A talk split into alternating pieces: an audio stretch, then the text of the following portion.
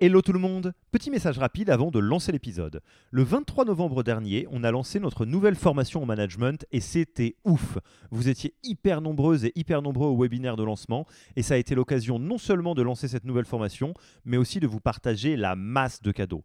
Tout le monde n'a pas pu venir. Du coup, je voulais être sûr que vous puissiez avoir accès à tous les trucs gratuits qu'on a présentés pendant le webinaire. En voici la liste. On a pris tout le contenu de notre formation et on en a fait des cours en vidéo. Il y a pas mal de boîtes qui vendent des MOOC. Nous, on pense que ça doit être gratuit. Du coup, vous y avez accès. Oui, juste comme ça. Enjoy. Vous n'aimez pas la vidéo? Bonne nouvelle, ça existe aussi en podcast. Et ça aussi, c'est gratuit. Vous préférez un bon vieux Notion? Du coup, on a fait une bible des meilleures pratiques managériales dans un wiki hyper complet auquel vous pouvez avoir accès dès maintenant sans même donner votre mail. Enfin, vous aimeriez bien savoir si vous êtes bon ou pas en management. Du coup, on a, créé un test gratuit pour vous évaluer et savoir si vous êtes plutôt drapeau vert ou drapeau rouge.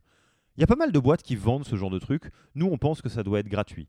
Et pour avoir accès à tous ces bonus, il vous suffit d'aller sur www.yaniro.co bonus, B-O-N-U-S, et on ne vous demandera même pas votre email promis. Sur ce, je vous laisse avec l'épisode du jour.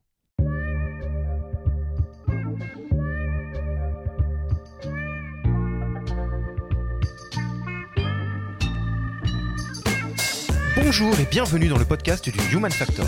Je m'appelle Alexis Eve et tous les mercredis, je vais à la rencontre des plus belles startups pour construire avec vous la collection des meilleures pratiques RH de l'écosystème. Je dirais de, recruter tout de suite un, talent acquisition, par exemple, c'est que bon, ok, le recrutement c'est stratégique, ça peut être prio, mais une fois que les personnes elles ont été recrutées, qu'est-ce qu'on fait? Ne vous embêtez pas à prendre des notes, on s'en occupe pour vous. Vous pouvez retrouver le meilleur de cet épisode et de tous les autres dans le Yaniro Wiki la Bible des meilleures pratiques RH dans un Notion. Rémunération, recrutement, cooptation, tout y est. Pour découvrir le Yaniro Wiki, allez tout simplement sur www.yaniro.co/wiki et ajoutez la page en favori pour la voir sous la main quand vous en aurez besoin. Pour l'heure, je vous laisse avec l'invité d'aujourd'hui et vous souhaite une bonne écoute. Bonjour Manon, comment vas-tu? Bonjour Alexis, ça va très bien, merci et toi?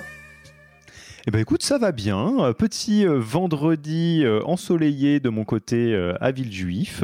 on est en train de démarrer l'après-midi ensemble avec Manon. Il refait beau, les jours rallongent et bah, comme d'habitude, on va parler de quelque chose de super intéressant sur le podcast. Donc, bah, je suis content. Hein, que veux-tu hein. C'est assez simplement ça qui me met en joie. En tous les cas, je te remercie d'avoir accepté notre invitation sur le podcast du Human Factor de Yaniro. je ne sais pas si celles et ceux qui nous écoutent te connaissent euh, ou euh, Bodyguard. Donc, je te propose de commencer par une petite présentation. Avec plaisir. Euh, eh bien, écoute, moi, c'est Manon euh, Saletas. Donc, je travaille dans les ressources humaines depuis environ dix ans maintenant. Et ça va faire six ans, je pense, que j'ai intégré l'environnement startup avec des fonctions très généralistes. Et, et, ça va faire, ouais, voilà, peut-être quatre ans que j'intègre, quatre, cinq ans que j'intègre des projets à des niveaux de développement moins avancés à chaque fois que je, que je rejoins l'entreprise. Donc avec des challenges toujours super intéressants.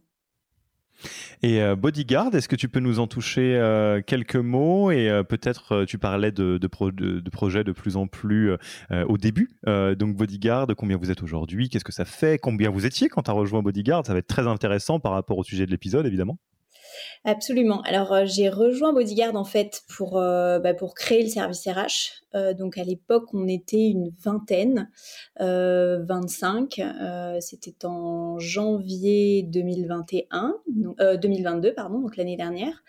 donc Bodyguard, ce que l'on fait, en fait on est une solution SaaS B2B. Euh, qui euh, notre mission en fait c'est de protéger euh, nos, clients qui peuvent être des, personnes ou, des entreprises contre la toxicité en ligne. Et on le fait via une intelligence artificielle qui qui supprime en fait de manière automatique autonome instantanée et intelligente tous les messages en fait à caractère toxique euh, qui peuvent être présents sur euh, les, plateformes de communication euh, de nos, de nos clients. En fait, on est des experts de la modération via une intelligence artificielle. Et donc, vous êtes une, entre 40 et 50 aujourd'hui, c'est à peu près cela? Absolument, aujourd'hui on est 45 et on a prévu d'être une cinquantaine, un petit peu plus de 50 à la fin de l'année 2023. Ok, donc ça nous positionne un petit peu et euh, vous connaissez le dada maintenant. Euh, avant d'enregistrer, on, prend un peu le temps de, de, de, sonder euh, ce dont on veut parler et ça a été le cas avec Manon. Et comme tu le disais, toi tu as eu l'occasion de passer dans, dans, dans, différents projets. six ans en startup scale-up, je trouve que ça se place presque dans les pionnières. je ne sais pas s'il y a grand monde qui a fait beaucoup de startup scale-up en, en, six ans parce qu'il y a six ans, bon, il y avait peut-être un peu moins de RH en, en, startup et en scale-up. Et du coup, vous l'avez compris, vous avez cliqué sur l'épisode, donc vous savez très bien de quoi on va parler. On va parler un peu des premiers pas RH d'une entreprise. Euh, on va quelque part jouer le rôle euh, de, conseiller, conseillère euh, à des CEO, des founders qui se posent la question de ah mais en fait euh, je dois commencer à recruter un RH à partir de quand, combien de personnes, est-ce que si c'est pas des personnes c'est un moment précis de la vie de la boîte? Et quand on dit recruter un RH ou une RH en fait c'est quoi, c'est un profil généraliste, est-ce que ça doit être un talent acquisition manager, enfin toutes ces questions qui pour l'anecdote, je les, je, je suis très content qu'on fasse cet épisode parce que j'aurai des réponses plus précises à des questions qu'on me pose absolument tout le temps. Euh, moi, les founders me demandent régulièrement, euh, oui, bah tu dis qu'il faut recruter des RH, est-ce que c'est le moment, est-ce que c'est le moment, est-ce que c'est le moment, combien, machin, tout ça. Et bah moi, je, je, je, m'entoure des meilleurs et aujourd'hui, la meilleure, c'est Manon. Donc on est parti? On est parti. Eh ben, commençons par le commencement. Donc on va, on va poser le, tableau. Aujourd'hui, tu, vas jouer un peu euh, le rôle d'une experte RH qui connaît bien l'environnement Startup Scale-up, donc ça t'est pas du tout inconnu, euh, et euh, qui va s'adresser avant toute chose à des profils qui sont peut-être moins verticaux sur le sujet RH, à savoir des founders qui montent un projet, et puis à un moment donné, on se dit bon bah apparemment les RH ça fait partie de ce qu'il faut faire. Jusqu'à présent, on l'a un peu fait comme on le faisait à la main, et ça nous a amené jusque là. Et maintenant, qu'est-ce qu'on fait? Donc ça, va être un peu ça l'angle. Donc moi, la première question que je me pose, donc je vais jouer le founder, hein, si tu veux, euh, c'est euh, c'est quoi le déclencheur du moment où euh, ça vaut le coup de commencer à recruter un profil RH C'est un nombre de personnes C'est un moment Enfin, toi, tu le manifesterais comment? Moi, je pense que ça peut être plusieurs choses. Ça peut être un nombre de personnes et ça peut être un moment. En fait, je pense que c'est le moment. si, ça, doit être un, nombre de personnes, je pense que ce serait peut-être autour d'une vingtaine de personnes, parce que je pense que quand on, quand on a une, une vingtaine de personnes à gérer, les choses commencent à se compliquer. Euh, on a de l'admin, euh, on a du payroll, euh, on peut avoir des problématiques de fin de contrat qui commencent à arriver. Hein. Disons que on passe la première année, on a recruté ces, ces 10, 15, 20 personnes on peut être amené à mettre fin euh, à des contrats. Euh, et là, je trouve que euh, bah, on, rentre dans une phase où c'est quand même bien que ce soit quelqu'un qui gère ces sujets-là. Donc oui, ça reste assez admin, mais, mais si on les gère mal, ça peut avoir des conséquences en fait assez importantes derrière. Parce que moi, je trouve que sur tous les sujets RH, quand on gère mal les choses, euh, bah, ça touche euh, à, notre, euh, à notre réputation, à notre marque employeur, à la manière dont on, dont on, s'occupe de nos salariés, que ce soit ceux qui sont là ou ceux qui partent. Et moi, je trouve que c'est fondamental en fait de, à, chaque moment en fait de, la vie d'un salarié d'une entreprise de, de, le gérer correctement. Donc je dirais ça en fait, c'est-à-dire qu'à partir à un moment donné, quand on n'est plus capable en fait de gérer une situation avec un salarié correctement, on a besoin d'aide sur ces sujets-là. Ouais, c'est important ce que tu dis parce que euh, c'est marrant, je sais pas pourquoi d'ailleurs, mais la partie administrative, c'est peut-être la partie dont on parle le moins euh, mmh. en RH, enfin, nous y compris, hein, on en a très peu parlé, je crois, dans, dans ce podcast. Et pourtant, euh, ça reste un, un point de départ, je dirais, de la vie RH ou de la complexité RH fondamentale et surtout même si, alors, moi, je t'ai dit que je jouerais le founder, donc je vais parler comme un founder avec le côté crispant que ça a aussi, hein, mais je force le trait. Euh, même si on pourrait dire, oui, bah, en même temps, c'est pas, c'est pas, j'allais dire, c'est pas fun, ça apporte pas de valeur, enfin, c'est pas comme les sales, etc. Dans la vraie vie, euh, quiconque a déjà été salarié dans sa vie, c'est qu'un contrat de travail mal gaulé, qu'on reçoit en retard, une fiche de paye, enfin, une paye en retard et tout, tout ça, c'est dramatique, en fait, en réalité, et ça crée des gros, gros, gros problèmes. Hein. Absolument, en fait, parce que ça vient pour moi effriter la confiance que le salarié peut avoir en l'organisation. Et en fait, ça, c'est des petites choses qu'on pense ne pas être importantes, mais en fait, c'est fondamental parce que finalement, c'est les, fondations de la confiance que le salarié va avoir en l'entreprise. Et finalement, ça passe par quoi, comme tu le dis? C'est-à-dire un contrat de travail qu'on reçoit euh, un mois après, euh, une fiche de, salaire sur lesquelles il y a des erreurs, euh, un solde de tout compte qu'on reçoit aussi peut-être un mois après, qui est pas le bon. Euh, un, un, founder qui a pas le temps en fait de répondre à certains à certaines desiderata, ça peut paraître débile, mais je veux dire un salarié il a besoin d'une attestation euh, parce qu'il est en train d'acheter un appartement parce que et que en fait il est constamment en train de courir derrière son founder pour l'avoir.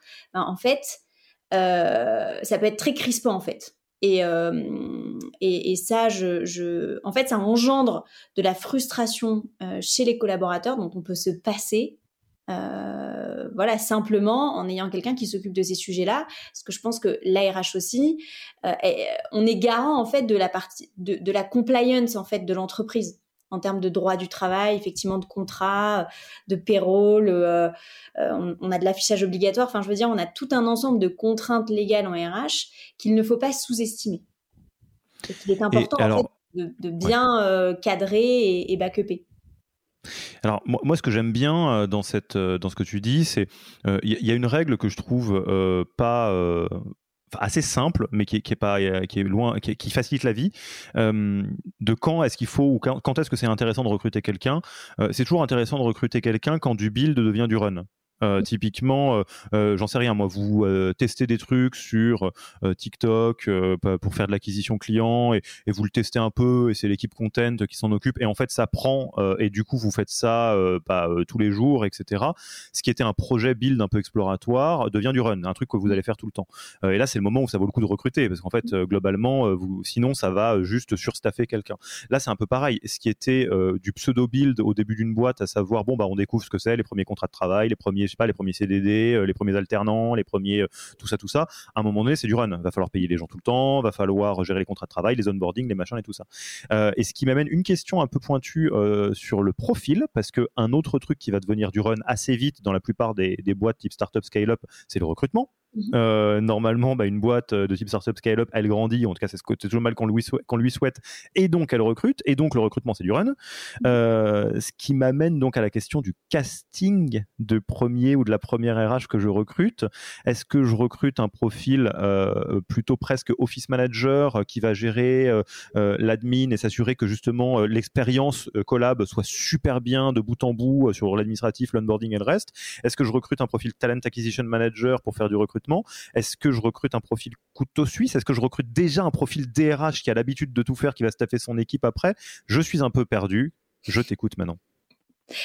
Écoute, c'est une excellente question. Euh, parce que je pense qu'on peut se la poser et moi-même j'aurais pu me, la poser ou tu vois me demander à mes euh, à mes boss aujourd'hui ben, la raison pour laquelle ils ont recruté un profil comme le mien J'aurais tendance à dire que euh, un profil généraliste HR manager euh, au début, ça me paraît euh, ça me paraît plutôt pertinent. Pourquoi? Parce que normalement, tu as eu les différentes casquettes dans, dans tes expériences passées. Donc, enfin, je parle de mon cas par exemple. Avant de rentrer chez Bodyguard, donc j'étais effectivement HR manager, donc j'ai eu toutes les casquettes euh, ressources humaines. J'ai fait du recrutement, j'ai fait de l'almine, euh, enfin voilà, j'ai mis en place des outils, j'ai tout fait. Euh, après, j'ai envie de dire, ça, ça, peut dépendre des priorités, mais le problème de, je dirais, de, de, de recruter tout de suite un, un, talent acquisition, par exemple, c'est que, bon, ok, le recrutement, c'est stratégique, ça peut être prio, mais une fois que les personnes, elles ont été recrutées, qu'est-ce qu'on fait? Euh, et si t'as pas quelqu'un en fait pour pour pour gérer ces personnes-là, ben tu vas avoir un gros problème. Euh, parce que euh, tu auras eu beau attirer des talents, si à un moment donné euh, t'es pas capable de les retenir, parce que malgré tout, je pense que avoir une présence en ressources humaines ça permet aussi de garantir en fait normalement un climat, comme je te l'ai dit, de confiance, de compliance, et, en fait tu vas poser des briques au fur et à mesure de, toute ton organisation RH. voilà, je pense que c'est pas donc moi j'aurais tendance à dire un profil généraliste en fait, type HR manager, euh, ça me paraît, euh, ça me paraît bien. Donc j'imagine dans, dans, la scorecard, on va mettre, euh, on va privilégier quelqu'un qui a été hands-on sur euh, différentes missions RH euh, dans différentes boîtes. On pourrait penser au recrutement, à l'onboarding, peut-être learning and dev, peut-être admin, peut-être des choses comme ça. et j'imagine aussi insister lourdement sur le fait qu'au début, ça sera main dans le cambouis complet. Ça sera pas, tu auras une équipe, un budget, etc. Parce que dans les premiers profils, on peut pas. Complètement. Donc ça, c'est clair que je pense qu'il faut quand même l'avoir en tête. Euh, c'est que quand on est seul en RH au démarrage d'une startup, euh, faut pas avoir peur de mettre les mains dedans. Et en fait, c'est c'est ça qui, peut être, enfin, qui, qui moi, euh, je trouve super intéressant, c'est que à la fois on, est sur des sujets très opérationnels, et puis euh, moi, ce que j'encourage en fait les, les, les, CEO à faire, c'est aussi de, de, de, de laisser un pied à la stratégie à ce HR manager parce que c'est important en fait que les ressources humaines soient rapidement en fait euh, et intègrent rapidement euh, le comité de direction notamment. Hmm. Et tu aurais, on, ne va pas rentrer trop dans les détails parce qu'on a plein de choses à se raconter après, mais dans, vue d'avion, tu aurais des, des, drapeaux verts ou des drapeaux rouges sur des profils? Typiquement, genre ça c'est une fausse bonne idée, ou alors ça, si vous voyez ça, c'est probablement un profil qui, que vous avez envie de rencontrer un peu plus loin dans le, dans le process? Euh, moi, j'aurais tendance à dire, euh, pour euh, quand on commence comme ça sur des aventures dès le départ, recruter des profils en fait qui viennent de très gros groupes. ça peut effectivement être une, fausse bonne idée, même si il y a plein de bonnes pratiques derrière, mais sur le côté capacité en fait à être rapidement dans l'opérationnel et à gérer en fait seul plusieurs sujets en même temps. Disons que je pense que quand on a travaillé dans un très gros groupe, Généralement, on a rarement été seul, voire jamais. On a une équipe. Euh, et en fait, c'est pas tout à fait la même chose euh, d'être exposé, en fait, comme on peut l'être exposé quand on est seul sur cette fonction. Ça, je pense qu'il faut pas le minimiser. Enfin, c'est vraiment euh, quand on est seul. Enfin, voilà, on est vraiment responsable de tous les sujets. Non, mais voilà, seul, et ça va être dur en plus. Hein. ça, va être très dur. En fait, et c'est surtout, il y a un côté, il y a personne pour faire le taf à ta place, quoi. Et, et en fait, sur les sujets RH, il y a un truc, faut, faut que ça avance en fait. Enfin, tu vois, c'est. si, tu m'autorises, moi j'aurais, euh, j'ai deux euh, petites pistes pour de réponse à cette question que j'aimerais crash tester avec toi parce que c'est des choses que que j'ai vues. Moi, je suis plutôt spectateur de ce genre de choses, mais j'ai aussi euh, les cas de figure dans lesquels ça se passe bien et les cas de figure dans lesquels ça se passe moins bien. Donc, je pense que le cas de figure recruter quelqu'un qui vient d'un très grand groupe, en fait, tu as raison, faut être très vigilant euh, ou vigilante sur le fait euh, de, que la personne sait fonctionner globalement sans budget, sans équipe, hein, pour faire simple. Euh, mais ça doit pas être un absolu parce que typiquement, je pense que il y a beaucoup de gens qui nous écoutent, qui ont un profil qui est très grand groupe et qui font de la magie en startup et en scale-up. Et je vais même aller plus loin. ça fait tellement pas longtemps qu'on a des RH en startup et en scale-up que si on cherche que des gens qui ont fait plutôt de la startup et de la scale-up, il n'y en aura pas beaucoup dans le, dans le ceci étant, par contre, je pense qu'il y a une pratique qui est très bonne à faire dans ces cas-là. Alors, c'est valable pour des profils RH, c'est valable pour des profils, euh, on va dire, grosses machines tout court. C'est faire de l'anti-vente, en fait. C'est quand on arrive euh, quelque part dans le process, dire, alors, juste pour info, ça va être le bazar, tu vas t'occuper de tout, tu n'auras pas de thunes et ça va être euh, hyper frustrant et, j'espère que c'est à ça que tu t'attends. Euh, et en termes de paye, ce sera ça. Euh, parce que combien de fois on arrive dans le cas de figure dans laquelle on recrute un profil qui, vient de quelque part où la personne a slicé son, son salaire d'avant de 40%, sauf que le salaire que vous avez dans la boîte, c'est le plus haut salaire de la boîte parce que machin. Mmh. Et en fait, la personne est hyper frustrée parce qu'elle voulait vivre le grand frisson startup, mais en mode L'Oréal, quoi. Donc avec plein de budget, plein d'équipés. Et en fait, c'est hyper frustrant. Donc, il mmh faut juste s'assurer que ça, que ça, qu'on, se comprend bien sur les termes, on va dire. Euh, et l'autre cas de figure qui est très différent, c'est euh, il y a beaucoup de personnes qui ont fait, qui sont lancées dans le RH euh, en venant pas de là en étant du, dans le sales avant, dans le marketing, des profils hyper débrouillards, super smart, etc. Je pense à des gens que j'adore qui sont en poste à l'heure actuelle. Et ça, bah, pareil, pas vraiment de contre-indication. Vous savez euh, comment on construit une scorecard. Hein. On la construit pas avec des proxys. On essaye de revenir aux compétences euh, de haut démarrage.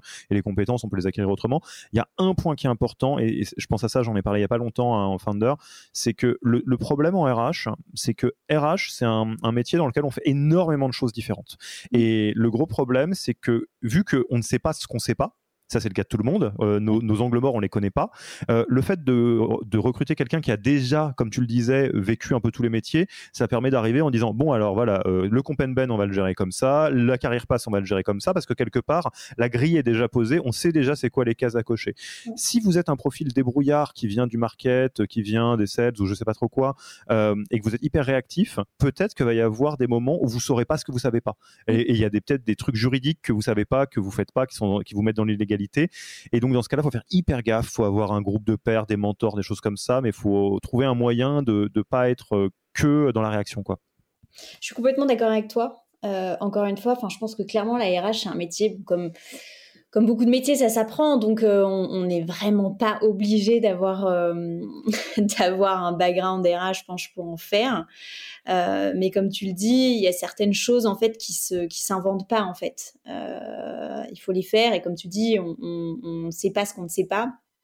Donc je pense que si on est euh, si on est euh, mentoré, euh, si on est accompagné, ça peut être le cas. Hein. Par exemple, nous, par exemple, dans le cadre de notre levée de fonds, notre, nos investisseurs, en fait, nous accompagnent aussi et peuvent nous accompagner sur des parties RH. Donc, si, si c'est le cas, ça peut être intéressant aussi. Je veux dire, on n'est pas, on n'est pas toujours seul face à l'immensité de la tâche. Hein. Donc, tout est, tout est possible. Si on en a, si on en a l'envie et qu'on, et qu'on a le temps de se documenter, de faire de la veille, etc., c'est, tout, est, tout est possible.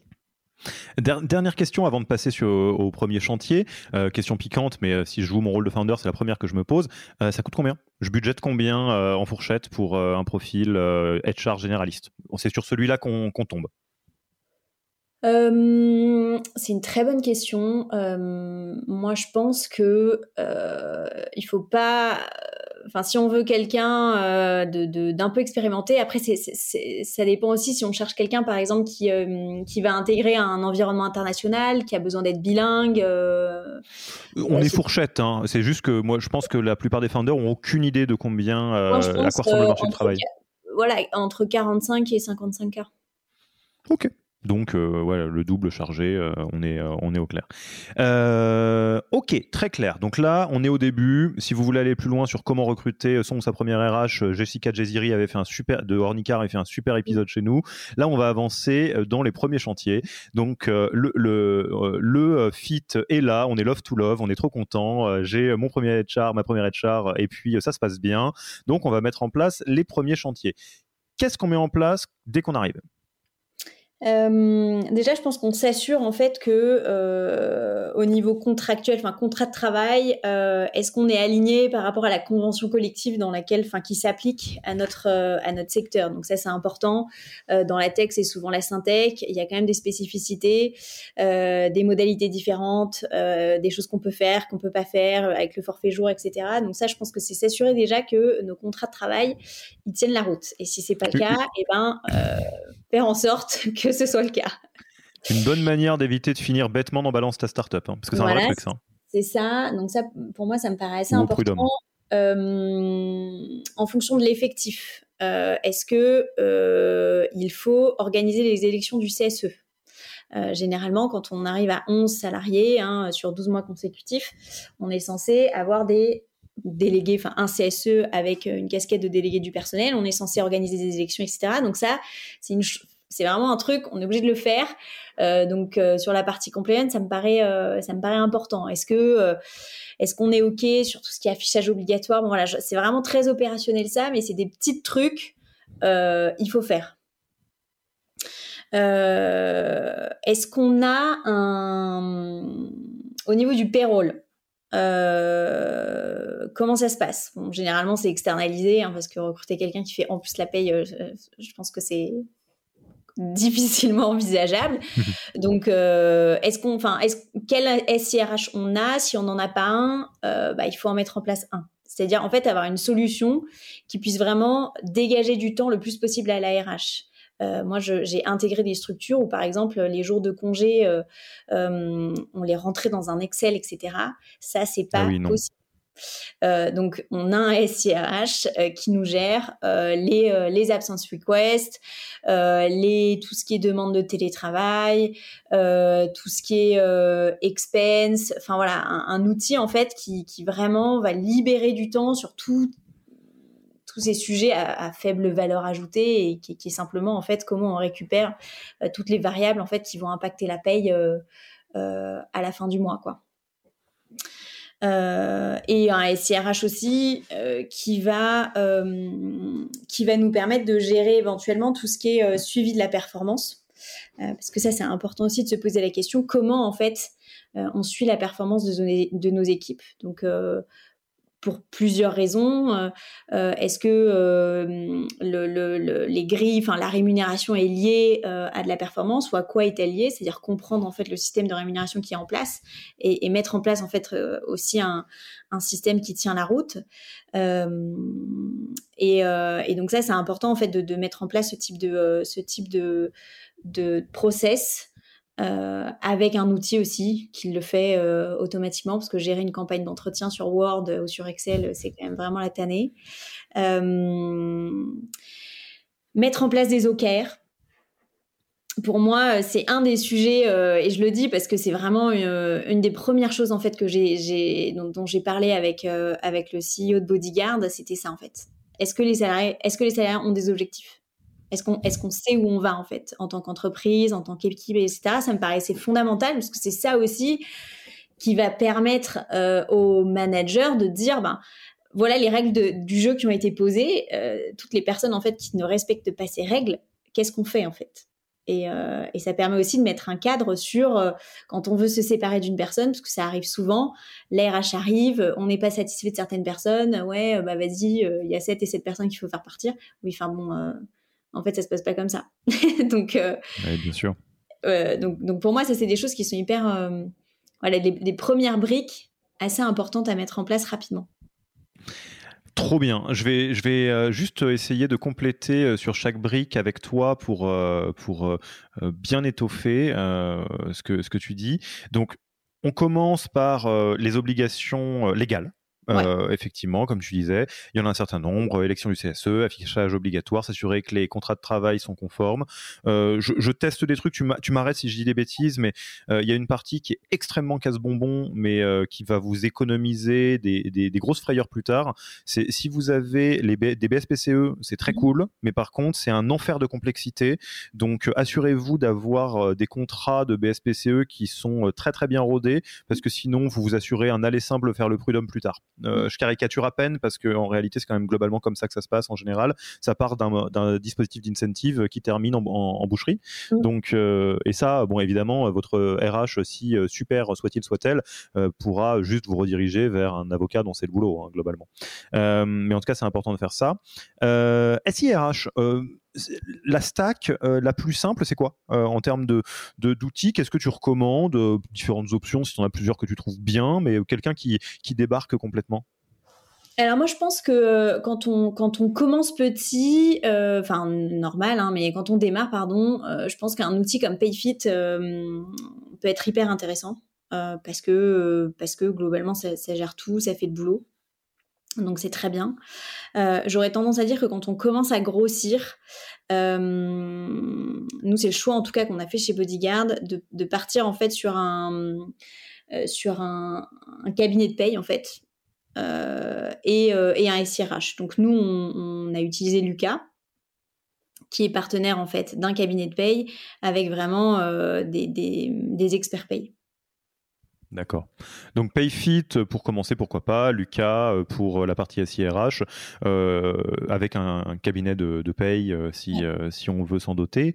donc ça, ça prend, pareil, un petit profane que je suis, ça prend la partie, j'allais dire, suivi d'activité au complet. Donc la, la, paye, les absences, les congés maladie, et tout ça, tout ça. Quoi. Absolument. ok, super. Donc ensuite, j'imagine un ATS euh, pour le recrutement. Euh, on n'a pas tout à fait parlé, mais euh, j'imagine qu'on suit le recrutement avec un outil qui va bien. Absolument, c'est vrai que j'en ai pas parlé, mais selon en fait le volume de recrutement que l'on a, je pense que c'est assez important de se, de se doter d'un ATS assez rapidement, parce que quand vous avez des process qui impliquent plusieurs collaborateurs, bah, en fait, c'est compliqué. Enfin, nous, on a essayé de faire ça un peu de manière artisanale au début chez Bodyguard, mais c'est quand même vite, c'est quand même vite compliqué. Donc là, l'ATS, ça fonctionne vraiment bien et ça simplifie beaucoup, beaucoup de choses. Encore une fois, quand on est seul sur ce sujet-là, ça me paraît impératif. T'en as que t'aimes bien, que tu recommandes? Nous, on a choisi Tim Taylor. Taylor. On s'est posé la question, euh, on a fait plusieurs euh, benchmarks de différents ATS euh, et, c'est celui-ci qui a retenu notre. Votre, votre, attention. Là, je, je, donc je vais assez vite sur ça parce que je voudrais mettre l'accent sur la partie qui, moi, me ravit le plus parce que, honnêtement, le considérer comme un chantier prioritaire, je trouve que c'est J'interromps l'épisode une petite seconde pour vous rappeler que si vous voulez avoir accès à tous les bonus gratuits qui accompagnent notre nouvelle formation management, il vous suffit d'aller sur www.yaniro.co slash bonus.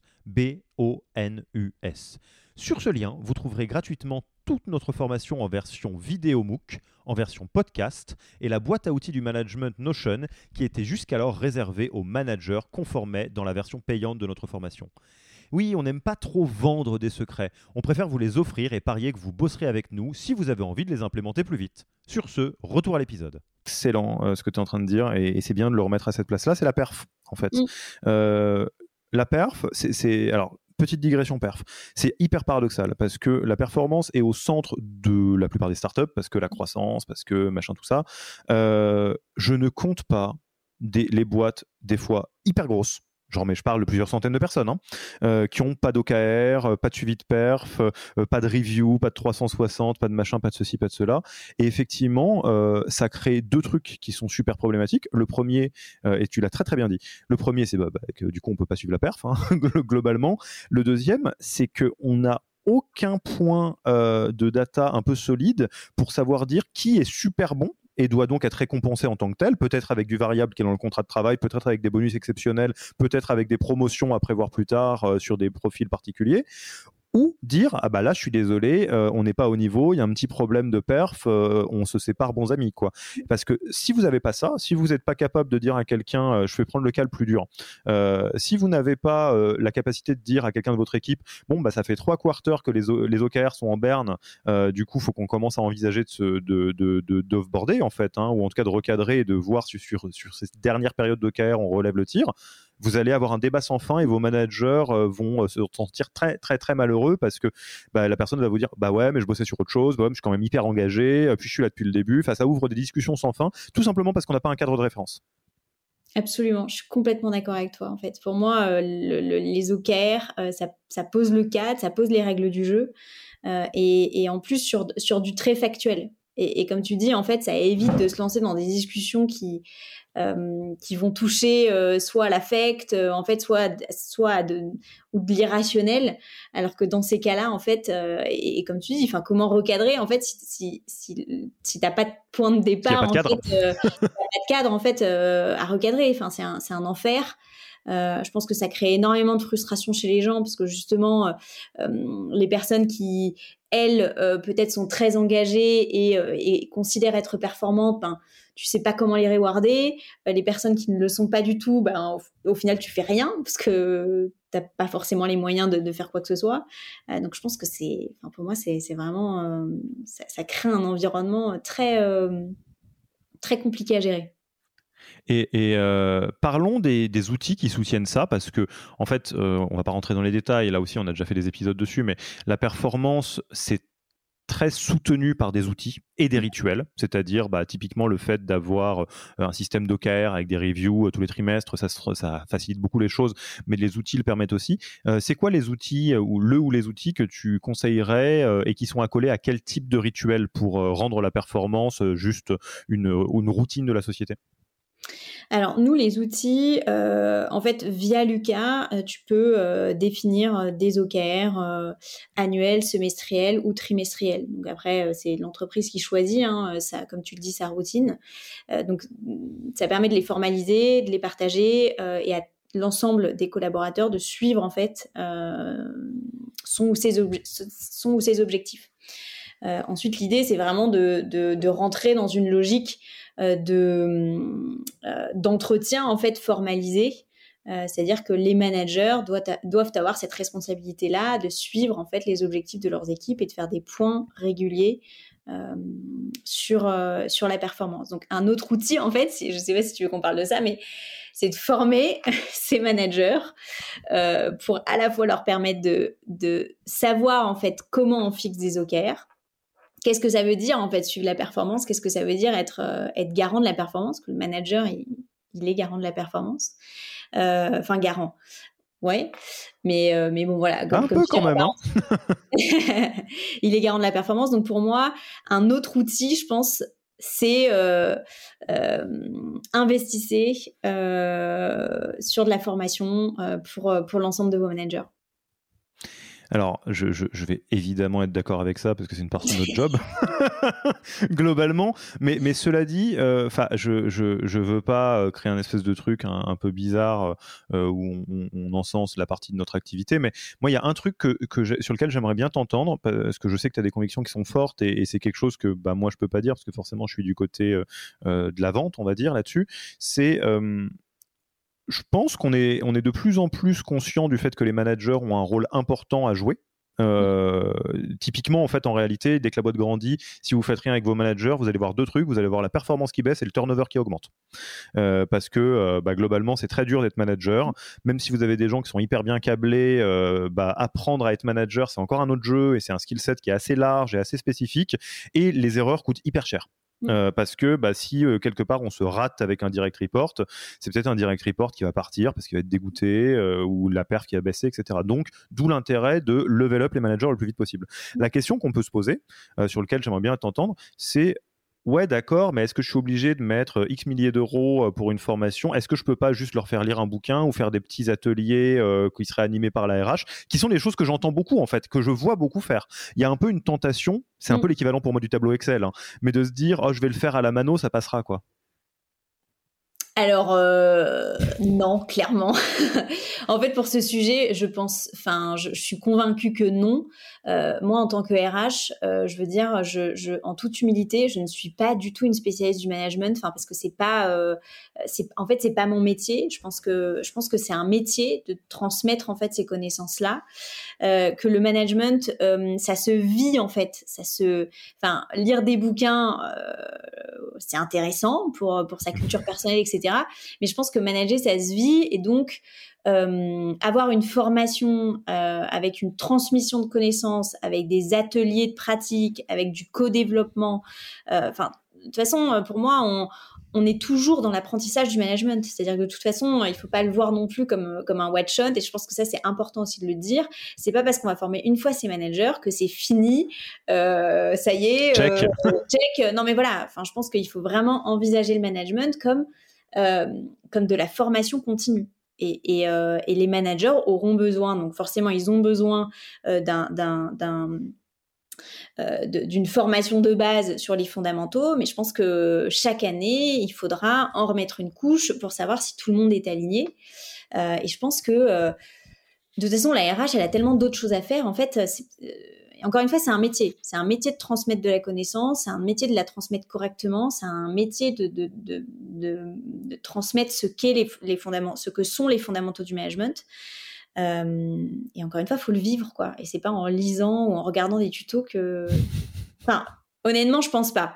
Parce que en plus, euh, je, je, trouve que c'est important aussi d'aligner tout le monde en fait sur les mêmes messages. Et je pense que quand on lit ou quand on regarde euh, des vidéos, on peut interpréter des choses. Alors que euh, quand on a un manager qui nous dit bah, ça, ça veut dire ça, enfin, je veux dire, le management, c'est subtil aussi. Donc, euh, je pense qu'on ça, ça, demande et ça nécessite des explications, des exemples, de la contextualisation. Enfin voilà, c'est pas un truc. non, on n'improvise pas. ok, le, message est passé et je suis euh, évidemment d'accord. Euh, petit chapitre recrutement, c'est quoi les premiers trucs qu'on fait? Comment on coordonne euh, le recrutement avec un possible business plan qui se transforme en hiring plan? Comment peut-être, alors je dis ça, je ne sais pas si ça se fait beaucoup, mais comment est-ce qu'on se positionne face au recrutement opportuniste de dire ah, bah, peut-être qu'on arrête de recruter des gens au feeling, etc. Bref, premier pas d'un ou une RH dans une, une startup scale-up côté recrutement, au-delà de l'ATS, on fait quoi? Ben, je pense qu'on met on définit un process, on, définit des. Bah, déjà, ça passe par. Enfin, effectivement, comme tu dis, il y a un budget, on a besoin de telle et telle personne. Déjà, on se pose la question de l'organisation. Quel, quel est notre objectif et comment notre organisation va nous permettre de répondre à cet objectif-là? Et, euh, et, quels vont être nos besoins en fait en, compétences et en talents pour nous permettre d'atteindre ces objectifs-là. Donc je pense que ça c'est une première question à se poser. Une fois qu'on est clair là-dessus sur, euh, sur l'organisation que, que l'on pense être la bonne pour atteindre nos objectifs, on identifie des, euh, des postes avec des niveaux de responsabilité, enfin de seniorité aussi, parce que euh, ben, quand on est dans une start-up, euh, je pense qu'on a besoin quand même au départ de profils assez seniors pour porter, on va dire, euh, le, l'opérationnel et la stratégie. Moi, ça me paraît assez important. Donc, de bien définir la job description, le scope, voilà, les seniorités, le niveau de responsabilité, et ensuite de définir un process de recrutement qui va être impliqué dans, le, dans, dans tout le process d'entretien, combien il va y avoir d'entretien. Euh, je pense que c'est hyper important de définir une scorecard, en fait, sur quels critères on va juger que cette personne-là, elle répond aux compétences euh, euh qui sont nécessaires euh, pour, pour répondre à notre besoin. Et, et voilà. Oui, bah, c'est déjà bien. Hein. Après, euh, pour approfondir, je pense que vous avez des, des, des, kilomètres d'épisodes dans The Human Factor. Ah, Là, l'idée, c'est de reposer un peu, effectivement, les, euh, des chantiers fondamentaux. D'ailleurs, il y en a un dont on n'a pas parlé. Euh, je serais assez curieux de savoir comment tu te positionnes par rapport à celui-ci. En gros, est-ce que c'est un truc RH Est-ce que c'est un truc RH plus founder? Est-ce que c'est autre part? Quid de la culture? Les valeurs, tout ça? Hyper intéressant, évidemment. Euh, bah, moi, en fait, pour moi, il n'y a, pas de réponse absolue, hein, vous l'avez compris. Hein. non, non, bah, euh, pour moi, c'est un sujet euh, qui concerne les deux. et qui concerne, enfin, qui doit concerner les, les founders en, en, premier, parce que finalement, la culture, elle, elle vient d'eux. donc, je pense que pour moi, le, la RH, elle vient leur dire il faut formaliser ce qu'est notre culture, parce que ce qui se passe généralement, enfin, moi, je l'ai vécu. La culture, au départ, elle est très elle a quelque chose d'inné en fait, c'est-à-dire que euh, voilà, les, fondateurs ont, créé autour d'eux une sorte de, d'environnement, de, fonctionnement, euh, mais qui est mais qui est qui est un peu tacite en fait. Voilà, on, sait à peu près ce que c'est, mais on ne sait pas vraiment le définir. Euh, donc là où les RH interviennent pour moi, c'est comment en fait on arrive à, à, mettre des mots sur ce cadre. comment on définit ce cadre-là et, et, donc comment on exprime notre culture, comment on exprime nos valeurs, quelles sont-elles en fait, qu'est-ce qu'elles veulent dire, comment on les vit au quotidien. Et ça, en fait, pour moi, c'est le travail de la RH. Mais c'est vraiment de la construction à la fois avec euh, les fondeurs, mais aussi avec le reste euh, de, des collaborateurs, parce que euh, une culture et des valeurs, ben ça se vit, et c'est pas quelque chose qu'on dépose comme ça. Tiens, au fait, les valeurs, c'est ça. Euh, je veux dire, il, faut, il faut susciter l'adhésion. Il faut, il faut vraiment. Euh, enfin, ça se co-construit, quoi. Oui, tout à fait. Et, je vous donne euh, donc mon petit avis non RH. en fait, vu de ma fenêtre, dans ce que j'ai vu qui fonctionne, il y a deux manières de poser la culture. Il y en a une, ça c'est un truc que font les serial entrepreneurs, c'est au tout début. C'est-à-dire, on est trois dans la boîte, ou 2,5 ou un truc comme ça, et on dit on va monter à l'âne, et l'âne, ça sera comme ça. Mm. Et, mais par contre, tu l'as, tu, tu l'as dit très bien, là où tout est le même, c'est-à-dire c'est une charte qui est hyper claire. On dit euh, les valeurs c'est ça, voilà ce que ça veut dire, voilà ce que c'est, voilà ce que ça n'est pas. Si vous n'avez pas lu euh, le livre Healthy Business de Jean-Charles Samuelian qui décrit un peu la culture d'Alan, je vous invite à, le feuilleter. Euh, ça, ça, donne une petite idée de à quoi ça ressemble une charte qui est claire. Netflix a fait ça aussi, enfin, c'était assez connu. Et en fait, effectivement, si vous avez loupé cette première bretelle d'autoroute qui est le tout début, parce que du coup, si vous avez la charte, après vous allez recruter selon cette charte, vous allez euh, créer une grille de REM selon cette charte, et tutti quanti. Euh, si vous avez loupé cette première bretelle d'autoroute, et que vers 15-20 personnes vous vous réveillez, bah là, vous avez plus d'autre choix, et c'est pas un problème en soi, mais en gros, pour le faire dans le règle de l'art, que de le faire en co-construction. Parce que, que vous le souhaitiez ou non, la culture existe en fait. Elle est juste pas formalisée. Mais vous êtes un bateau dans lequel il y a des règles de vie à bord.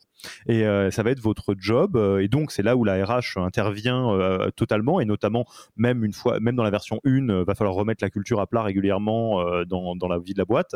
Et c'est là où, vu que c'est un exercice de toute l'entreprise, de co-construction, et qui une petite bécane hein, quand même à mettre en place d'un point de vue projet, où la RH est un très très fort soutien en règle générale.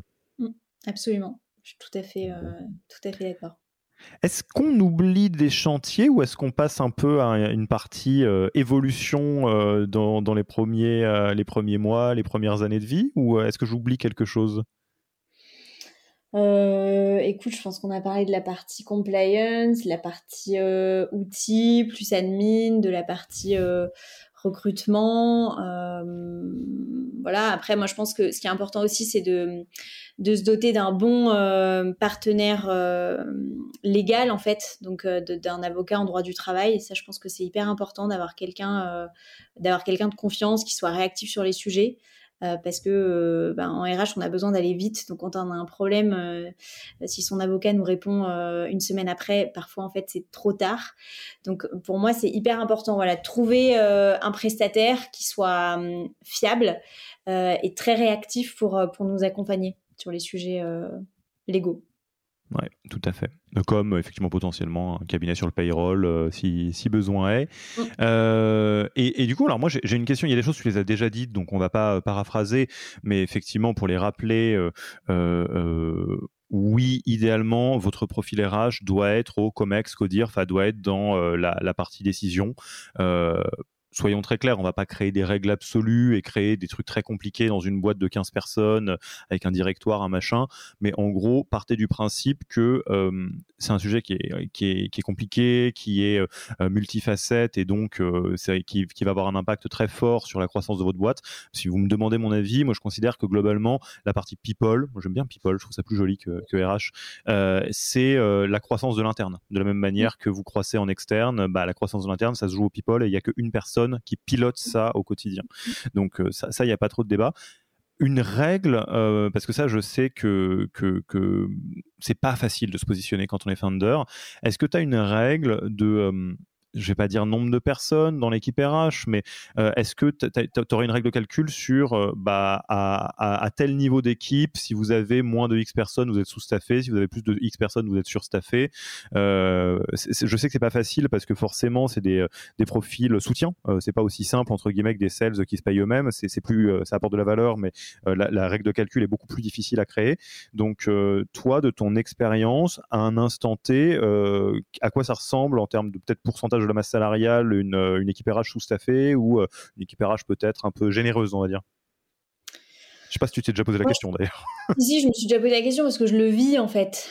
Euh, moi, j'ai été, j'ai été dans mes deux dernières expériences. Bon, là, je suis seule. dans ma dernière expérience, j'étais seule et en fait, on a été jusqu'à 80 voire plus multi pays. C'est hyper compliqué. En fait, si on veut hmm. bien faire son travail, c'est très compliqué. Donc, moi, j'aurais tendance à dire euh, au-delà de 50, euh, parce que quand, pareil, hein, quand on bascule sur les 50, euh, il y a le sujet du CSE élargi qui se pose et qui va demander aussi, en, matière d'obligation, un, effort supplémentaire à faire. Hein, qui n'est pas toujours très rigolo, mais qu'on doit faire. donc moi, je pense qu'au-dessus de 50, ça commence à être important d'avoir du soutien en RH. Parce que, euh, et encore une fois, ça va dépendre de, l'ambition de l'entreprise. Est-ce qu'elle a de gros volumes de recrutement qui sont prévus? Euh, Est-ce qu'elle euh, a de l'ambition à l'international, d'ouvrir des pays à l'international? Enfin, si c'est le cas, en fait, c'est c'est super important. Parce que quand on est seul, on gère énormément de choses en RH. Enfin, je veux dire, euh, tous les sujets, en fait, être gérés par une seule personne et qu'une seule personne, en fait, porte la responsabilité des ressources humaines, euh, ben, euh, en fait, c'est bête, mais s'il lui arrive quelque chose, enfin, ben, voilà. Je dis pas qu'elle ne tourne pas, non, mais s'il y a personne pour gérer la paye, en fait, clairement, personne d'autre dans une boîte ne sait gérer une paye. Enfin, moi, je vois, chez, honnêtement, chez Bodyguard, mettons, j'ai un accident ou quoi que ce soit, je pense que ça va être un peu, un peu la panique, quoi. Non, non, mais et, sur des choses très, voilà, encore une fois, le, le payroll, mais, mais après, on, on, devient aussi une figure de référence pour l'ensemble des salariés sur, sur, sur différents sujets. Alors, je, je, enfin, je, te partage et je vous partage une petite règle de, calcul maison parce que euh, je ne vais pas rentrer dans les détails, mais euh, ça nous arrive de, travailler avec des entreprises, euh, enfin des startups, des scale-up au complet, on va dire, et qu'on doit se positionner sur la RH et sur d'autres endroits de l'entreprise sur est-ce qu'on pense que ça roule ou pas. Dit autrement, quand on vient et qu'il y a une crise de croissance, la première chose qu'on regarde, c'est est-ce que ça a l'air d'être staffé euh, pour répondre aux enjeux ou est-ce que ça a l'air de déconner. Euh, et une règle de quel... si ça déconne, ou est-ce que ça déconne? C'est autre part. C'est presque un truc de RPS, euh, mais en version accélérée et euh, une règle de calcul qui s'avère être plutôt juste en général, mais tu as raison, ça dépend des boîtes, c'est de considérer euh, que euh, une, équipe RH, en règle générale, quand c'est staffé à entre 5 et 8% de la masse salariale, on est bien. moins que 5%, c'est chaud en fait. Mmh. ce que ça veut dire, c'est qu'effectivement, boîte de 50 personnes, 2 RH, whatever that means, c'est-à-dire peut-être mmh. un profil généraliste et quelqu'un qui est spécifique sur quelque chose, c'est pas déconnant. 100 personnes, 4 RH, c'est pas déconnant non plus. C'est un peu ce genre de règle de calcul que vous pouvez euh, avoir à tous les niveaux. C'est-à-dire si vous vous êtes RH euh, et, que vous êtes dans cette configuration et que vous avez quand même l'impression de tirer la langue, bah, il y a peut-être autre chose qui se passe dans l'orga et ça vaut le coup de regarder. Un conflit d'associés qui vient rendre tout très compliqué ou quoi que ce soit. Et à l'inverse, si vous avez l'impression de tirer la langue parce que vous êtes tout seul ou toute seule et que la boîte fait 150 personnes, bien sûr, c'est comme s'il y avait un seul commercial, quoi. Ça va pas. C'est, ça va pas du tout.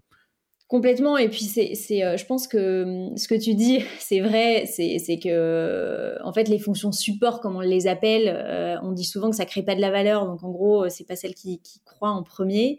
Mais je trouve que c'est, c'est une erreur, en fait, de faire ça.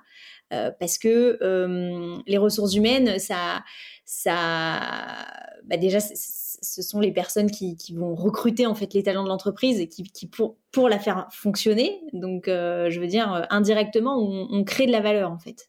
Euh, on est garant de, enfin garant. Je vais pas dire que de, du climat social aussi. C'est pas qu'on est garant parce que c'est une, responsabilité qui est partagée, hein, parce que ce serait quand même très lourd de, faire porter ce chapeau-là aux ressources humaines. Mais en, fait, on on met en œuvre un certain nombre de choses euh, qui va permettre en fait justement à l'entreprise de fonctionner correctement. Donc indirectement, si on en crée de la valeur. Et, euh, je trouve que euh, partir du principe que ben les fonctions support doivent trimer et, qu'on doit les, enfin, les presser comme des citrons, je trouve que c'est un mauvais calcul à faire je, moi, si, si, je peux juste euh, clôturer, euh, à, faire atterrir cet épisode sur une représentation que nous on a en interne et qu'on défend beaucoup, euh, qu'on partage dans notre Yaniro Wiki. on a remis à jour, on a remis à plat toutes les bonnes pratiques de plus de 130 épisodes de podcast dans un wiki que vous pouvez trouver sur www.yaniro.co/wiki. Donc tout est organisé selon le framework que je vais vous proposer. et pour moi, ça va totalement dans le sens que tu dis. je rétropédale en termes de business et de croissance pure, donc la croissance business, du chiffre d'affaires, le modèle le plus en vogue, c'est le modèle AARRR. Euh, si vous faites euh, pas de growth ou de marketing ou de sales, vous avez peut-être jamais entendu parler, je vais vous le faire, c'est très rapide. Euh, AARRR, c'est acquisition, activation, revenu, referral et, j'en oublie un, rétention avant referral. Donc en gros, ce que ça veut dire, c'est que pour qu'une boîte grandisse, il faut faire de l'acquisition client, que ce soit de la prospection, du contenu, du marketing, de la pub ou quelque chose comme ça. Il faut de l'activation, c'est-à-dire qu'il faut à un moment donné que les, les, users comprennent que le, que le produit est super bien. Ah bah tiens, j'ai euh, j'ai commandé Bodyguard et j'ai le premier aha moment de ah mais ma vie va mieux, j'ai moins d'anxiété, etc. Je commence à bosser avec Yaniro, c'est bien parce qu'il commence à se passer des trucs cool. Ok, c'est l'activation. Euh, après, on arrive dans R, revenu, donc c'est un modèle économique. Il y a des trucs qui permettent de faire en sorte de, de monétiser tout ça. Il y a la rétention. Qu'est-ce que je fais pour que les gens continuent d'utiliser Bodyguard ou continuent d'utiliser euh, Yaniro. Donc là, ça va être du côté du product chez Bodyguard, du côté du customer success, des choses comme ça. Et après, euh, le referral, donc la cooptation. Euh, comment est-ce que bah, moi, je suis tellement content d'utiliser Bodyguard que j'en parle à tout le monde, et puis Manon, elle est tellement contente d'utiliser Yaniro qu'elle en parle à tout le monde. Et cette boucle se suffit à elle-même, et c'est ce qui, c'est ce que n'importe quel CEO ou board member va utiliser pour la croissance. Ce qui est très intéressant, c'est qu'on oublie que la croissance, ça se fait en interne, et ça suit le même modèle. Il faut de la talent acquisition, donc mmh. de la même manière que les clients ils se trouvent pas par terre, bah, les talents non plus. Il faut de la talent activation, donc là c'est l'onboarding. Euh, si on veut qu'il y ait le aha moment et que très vite les talents se disent oh, c'est trop bien bodyguard, euh, je veux rester ici versus euh, tiens chérie, je me demande si j'ai pas fait une bêtise. Bah ça ça se fait pas au hasard, c'est de l'onboarding de la même manière qu'il y a un onboarding client. là il n'y a pas de revenu évidemment, mais il y a du ramp up.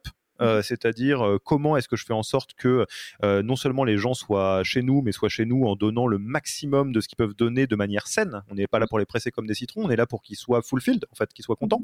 Et ça, pareil, ça se fait pas du tout tout seul. Ça se fait en formant les managers, ça se fait en faisant des trucs sur la santé mentale, ça faisait en, en ayant un bon bord, enfin bon, une bonne leadership team, des choses comme ça. ensuite, la rétention. Euh, donc là plutôt la fidélisation. Comment on s'assure que les gens restent, euh, dire aussi longtemps que de manière saine ils peuvent rester euh, et qui partent pas de manière précipitée. Et après il y a la cooptation, donc le referral. Et tout ça c'est la même boucle. Et le gros problème, la raison pour laquelle on se retrouve encore en 2023 à, à essayer de d'expliquer la valeur des RH, c'est que pour les connaître un petit peu et je les taquine, il y a beaucoup de founders qui pensent que tout ça, ça va se faire tout seul. En disant, mm. bah oui, non, mais maintenant qu'on a la boîte et qu'on a les clients, il n'y a plus qu'à trouver des gens et tout. Oh, non, mais gars, les gens, ils sont durs à trouver. Mais attends, mais pourquoi ils sont pas contents et tout? Parce que c'est super dur de faire en sorte que tout le monde soit content. Et effectivement, il suffit que tu payes les gens le 3 plutôt que le 2 et qu'ils doivent payer leur loyer le 2 pour qu'ils paniquent. C'est mm. suffisant. Et donc, euh, effectivement, de la même manière que les équipes growth, on va pas les staffer avec une personne pour 200, les équipes people, faut pas non plus, quoi. Je suis tout à fait d'accord avec toi. Cri du cœur, désolé. Ah, non, mais c'est le, le, le, sujet, c'est que c'est pas euh, c'est pas si évident. Enfin, comme tu le dis, dans la tête des founders, euh, euh, des dirigeants, voilà, c'est souvent oui, comme tu dis quoi. Mais bah, ça, c'est pas si compliqué. Oui, enfin bon. la, la... Ouais. Non, mais c'est vrai que c'est vite, euh, tu deviens vite euh, schizophrène quoi en, RH. Enfin, de, gérer des sujets qui peuvent être, euh, surtout quand tu es seul, à la fois très opérationnel. On peut te demander aussi, et c'est ça qui est intéressant, tu vois, quand tu, quand tu évolues dans une entreprise, d'avoir une vue stratégique, bah, faire le, le, pont entre les deux tout le temps, tout le temps, tout le temps, c'est, c'est, ça demande beaucoup, beaucoup d'énergie. Oh, j'adorerais, on pourrait redémarrer un épisode là-dessus, mais il va falloir qu'on atterrisse. Si tu m'autorises, non, je vais, je vais terminer. C'est un, un, quelque chose qui me tient évidemment énormément à cœur. J'aimerais vous laisser avec deux insights euh, par rapport à ça. Le premier, euh, c'est moi, j'ai une, euh, une, approche très bête et méchante des choses en général, euh, très bon sens paysan. Et il y a quelque chose, juste que j'observe, c'est que systématiquement, les plus belles boîtes euh, du jeu auquel nous sommes tous en train de jouer, hein, le jeu Startup Scale-Up, ont des équipes people qui sont staffées à 5 à 8% de la masse salariale. C'est systématique.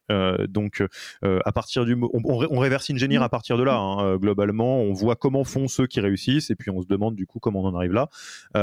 et la deuxième chose, c'est si je suis pas du côté des RH, mais que je suis du côté des serial entrepreneurs, donc des gens qui ont monté plusieurs boîtes et qui commencent à comprendre un peu qu'est-ce qui marche, qu'est-ce qui marche pas. Euh, alors évidemment, l'expérience, ça se mange pas en sandwich et c'est dur à transmettre, euh, mais en tout cas, on peut toujours essayer de les écouter. Moi, j'essaye. Euh, quasiment toutes les personnes que je connais qui ont vraiment monté plein de choses me disent tous la même chose. Euh, ils me disent, en fait, assez vite, quel que soit le business dans lequel tu es, tu te rends compte que tu n'es pas dans le business que tu crois. Tu n'es pas dans le business de euh, euh, la modération ou le coaching pour Yaniro.